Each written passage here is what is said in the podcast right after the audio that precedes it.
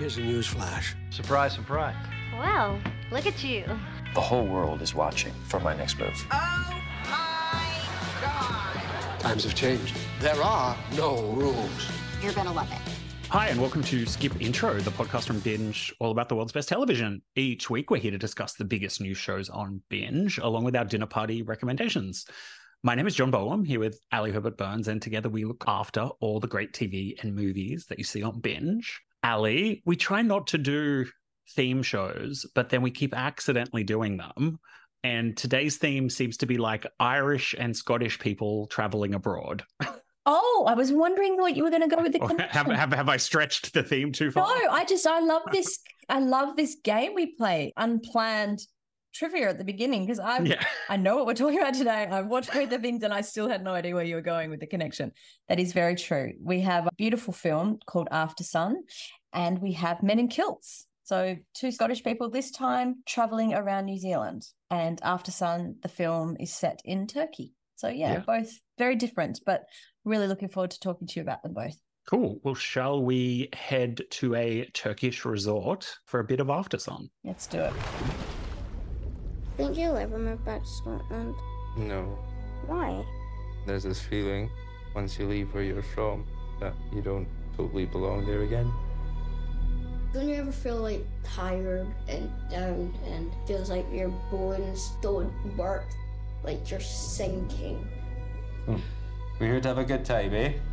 Written and directed by Charlotte Wells in her feature directorial debut, Aftersun stars Paul Mescal and Frankie Corio as a father and daughter on vacation. With BAFTA and Oscar nominations, critics declared it one of the best films of the year, and it's now streaming on Binge. Ali, this film is a little hard to talk about plot wise. if we talk about it too much, we will give it away. So I think the things to point out about this film, I agree with the hype. The fact that people are saying it's one of the best films of last year and it, it was heavily nominated and praised, it stayed with me afterwards. Like I really sat with it and thought about it like I do when you spent time with a novel and followed characters. Like I just had to sit at the end of the film and let it wash over me. I felt was really moved by it. And I think Charlotte Wells's approach and the way that she's shot this and created it and crafted it is understated but exceptional. I think you know her work as a director in it is is really special. And for those that might not recognize the name Paul Mescal, he would recognize the face from his starring role in Normal People and some really really impactful performances as well. He was nominated for the Oscar for Best Actor for this film, wasn't he? So um, Yeah.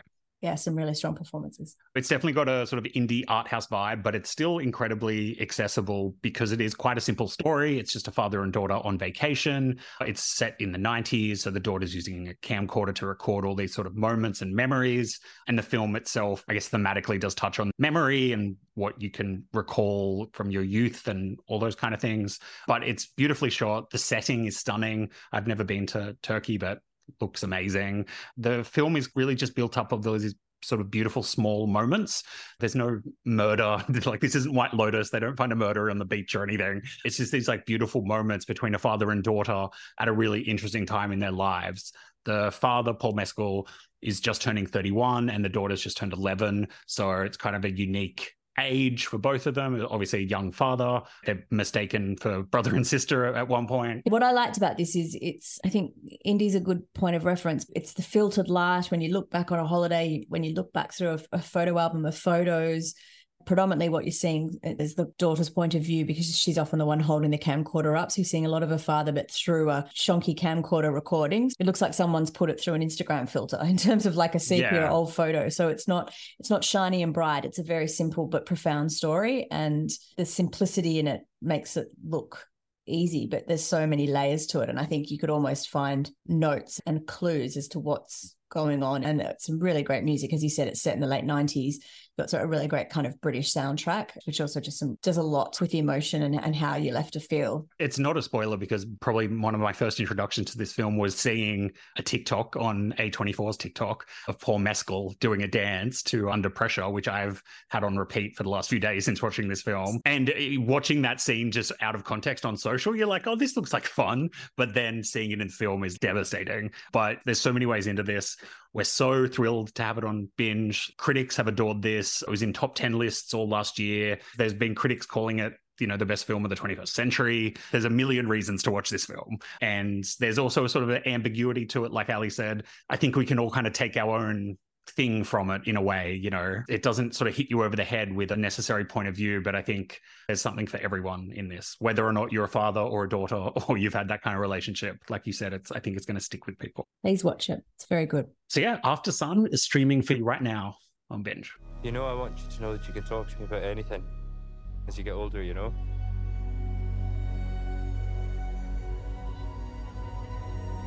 Done it all and you can too. Outlander stars Sam Heughan and Graham McTavish return for another season of their travel series, Men in Kilts. This time, the Scottish duo explore Graham's newly adopted homeland of New Zealand. Oh, yeah. Oh, Sam, you have to see this, mate. First sunrise in the world in New Zealand. It's so good. It's fantastic. No. Everything about this place is just so. Yet again, I find myself sitting within feet of you. In a very driven- confined space. Yes, it's quite disturbing. But now you live in New Zealand. I came here for The Hobbit. Oh, there's hobbits here. Awesome. Ali, so a lot of our listeners and binge viewers right now are going to have a little Outlander shaped hole in their heart. And I'm so thrilled that this show has come back for a second season to fill a little bit of that Outlander gap in people's TV viewing. Yeah, so this is effectively travel guides with the two guys from early Outlander in it. It's not a drama, it's got nothing to do with kind of dramatic television. It's literally two friends that met making a TV show. Originally, the first season traveling around Scotland and now traveling around New Zealand. It is a serious bromance. These guys love each other. It's adorable They- to see how invested they are in each other's lives. And that's what I was going to say. You know, when you watch a show and you follow characters and you wonder what they're like in real life, and then when you see behind the scenes pictures, sometimes it ruins it because you're like, oh, I just you know, imagine you as the characters. But they're, you know, very close in the show, kind of re- related and, you know, lots of love and respect. You can tell that these people spent years working together and have genuinely become really good friends. That the New Zealand connection is strong. Graham's Yeah. now living in New Zealand because he was over there filming The Hobbit and Lord of the Rings. just fell in love with it. fell in love and moved from Scotland to New Zealand. So it's super authentic. And they do a bit like in Top Gear, the guys hang out and do car tricks. Sam is always pushing Graham to match his adrenaline junkiness. So they're doing zip lines and abseiling, and you're seeing Graham dealing with heights and being freaked out, and Sam just pushing him, which is also quite comedic. It's like a funny bromance getaway. Like it's Yeah. super fun. It's so disappointing when you hear there's like behind the scenes drama or something on a show or people hate working together because you can see it on screen Yeah. even if they're acting. And now to be in the second season of Men in Kilts and be like, it's so cute that these guys became best friends because of Outlander. So And don't you feel like I feel like Sam Outlander was so popular, and he's done a few films, and he's in a, a romance this year, I think called Love Again, and an upcoming horror comedy he's starring in as well. He hasn't kind of had a major breakout moment after Outlander, and I just getting to spend a bit more time with him and see more of his character rather than the very famous role of Jamie that he's played in Outlander because that show's been going for seven or eight seasons. So he's been so strongly that character in my mind. So every time he's breaking character and you're really seeing him, I'm really enjoying it because I feel like you're getting a much better sense of them both, but for Sam especially. yeah, there's a little bit of an age difference as well. The first season, I guess, was a bit more thematically linked to Outlander in that they were two Scottish guys going around Scotland, which is where Outlander was filmed. Yeah. But the chemistry and everything was just there. That second season, now it's just a travel show. Now Yeah. it's just It's really like, fun. And Top Gear, except without the cars. They're driving around in their Winnebago and they can go anywhere. They'll go to Canada next. They'll go to India. Like, surely they'll just keep going. Yeah. But also, as people who don't live too far from New Zealand, I did just watch this being like, I want to go back to New Zealand. So even just from like a pure travel show level, it's it's great as well. Yeah, totally. It's really fun, really light. And like you said, if you're a fan of Outlander, you'll love getting a better sense of the guys. But if you've never watched Outlander, it's just a cool travel show. It's just a really cool travel show. Yeah. So, new episodes of Men in Kilts are going out each Saturday on binge, and we will have the very final episodes of Outlander sometime next year, but they are coming. Right. How high is your highest zip line? A hundred meters tall. 100 meters Yes, tall. I heard him. There may be no return. Yes! Why, Yes, loser! You're rubbish! Oh! Beautiful. And why are you wearing a towel again? Oh, that's right, because you fell in. Because I got in. John, we're at the stage in the pod where we give our dinner party recommendations, hidden shows, insider tidbits, things that we should be discovering on binge this week. What have you got for us? Well, I fear I'm reaching a certain age where men get really interested in like engineering. I said I said to my husband the other day, we're getting to an age where our neighbors' houses for sale in the street, my back's sore. Yeah. TikTok serves me up lots of like videos about like mega bridges, huge tunnels being built and how complicated and expensive you're, they are. You're on a slow train to somewhere. Yeah, yeah. Which of course meant I was very excited when this week on Binge we added Mega Metro to the collection. Is this about the Sydney train tunnel? It is. Oh, it is. really? Yeah. So as someone who's very personally invested in this because I will live near one of these new metro stations if it ever opens. This is a mm-hmm. four part doco that looks at the building of the mega metro. For those who maybe aren't in Sydney or Australia or don't pay attention, mm-hmm. this Sydney Metro is the biggest public transport project in Australian history. It's costing $63 billion. I didn't know um, that. really? Yeah. Um. And apparently, it is like the biggest rail project in the world right now. It's just overtaken something that's happened in Paris in terms of like scope and cost and everything. So we are getting a very, very fancy metro system in Sydney. We need it because Um, public transport's not the best. So that's yes. good. And it's going to do a bunch for congestion, but it's also the first time, and this is where like the engineer nerdiness in me comes out. It's been decades since they've built a tunnel under the Sydney Harbour. Mm-hmm. So obviously we have a tunnel now, which is just for cars, but they're building a new one for the metro. And it is an enormous task, as you can imagine, building a tunnel underneath a harbor. Mm-hmm. And they've actually they've had to change plans halfway through. The tunnel was going to go one way, now it's going a different way. Why? Planning.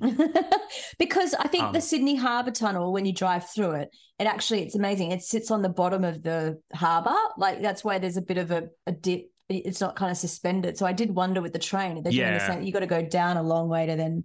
Yeah, I think that they've they've got to go down like 90 meters or something. But yeah, it was going to go apparently it was going to be easier if it went one way, but then they figured out they could like dig deeper and go a more direct way. Hmm. But yeah, it's fascinating and it's almost like just watching a documentary about like the Olympics getting built or something like it's all these people coming together from all around the world. They're all experts in their field because you like have to be an expert if you're going to build a tunnel or a train or something like that. So it's, yeah, it's kind of just also just really cool seeing all these people from around the world come together to do something amazing. And also they're building it in the middle of Sydney while everyone has to still work and live and Yeah, the operate around traffic, it. the So traffic for the building's there's been annoying. But so many challenges. who's made it? It's kind of cool that we're getting it before what we get. Why are we getting the show before we get the tunnel? Is this like, is this yeah, like government? Is this government propaganda or? No, no. I th- I think it was like like a UK Australian co-pro thing because people just love watching documentaries about mega construction projects. Well, it's a, it's Um, a train. People love trains and they love engineering projects. So you're right. It's Yeah. a double whammy. And I think just because it's such a big deal, a couple years ago, I watched one about the Elizabeth line, what Mhm. that got built in the UK, which was like the first big new addition to the tube in in decades. So yeah, if you love that kind of stuff, it's a really great watch. And yeah, hopefully soon we get like a season two or something with it, with it all, with it all opening and me having a much better commute to work. Somebody cutting a ribbon. Yeah. Yeah. What's it yeah. called? Mega Metro. Mega Metro. But we've also got we got tons of engineering stuff on like a, abandoned engineering and plenty of train docks and as I get into my old age, you know, it's nice to come home and watch a documentary about a, a tunnel being built for, for a whole a whole being dog. We are so raging. Okay. In the we don't have a theme, but we do. I've just realized the theme for my recommendation, which is Great Pottery Showdown, which of course is about engineering through what you make with your hands. So maybe that's how I think. So if you are a fan of Great British Bake Off, I suggest you try Great Pottery Throwdown. It is a competition reality series where amateur potters come kind of using clay to make their creations. It's sweet and kind and it's not vindictive or backstabbing. I've got a beautiful collection of people that come together to make the show and compete, and often in really picturesque small British villages. And it's just like a big warm hug. So we've just, yeah, we've got that starting on binge this week, don't we, John? Yeah, we've got all all seasons of it, and season six, which is the latest one, is is rolling out at the moment. If it is even possible, Pottery Throwdown is somehow sweeter and kinder than even Bake Off Yeah. because there's just something about Potters. They're a unique group of people, but they also seem like just an incredibly lovely group of people as well. And one of the judges sort of famously wells up at the drop of a hat. uh, so every episode, you kind of are just waiting to see when the judge will start crying over a vase or something that's been made. Yeah, but it's very yeah, kind. it's a very sweet show. It's very kind and heartfelt, isn't it? And sometimes when life's a bit tough or there's a lot going on out there, very sympathetic and kind. And the, the, the payoff is also really cool to see because they go to all this work and then once it's finally pulled out of the kiln, yeah, it's lots of fun. Pottery is so fantastic. You witness the transformation from clay to something of beauty. Pottery gives me a sense of achievement. You put a bit of your soul into it. This week on Skip Intro, we talked about the new film Aftersun. We discussed Men in Kilts. I recommended that you check out Mega Metro. And Ali reminded us all that a new season of The Great Pottery Throwdown has just started on Binge. All of these are streaming on Binge, which of course you can find on your favorite device. I'm John Boehm, joined every week by Ali Herbert Burns. Thank you so much for listening. This podcast was produced by Dan Barrett with audio editing and mixing by Chris Yates. And we'll be back next week with more Skip Intro.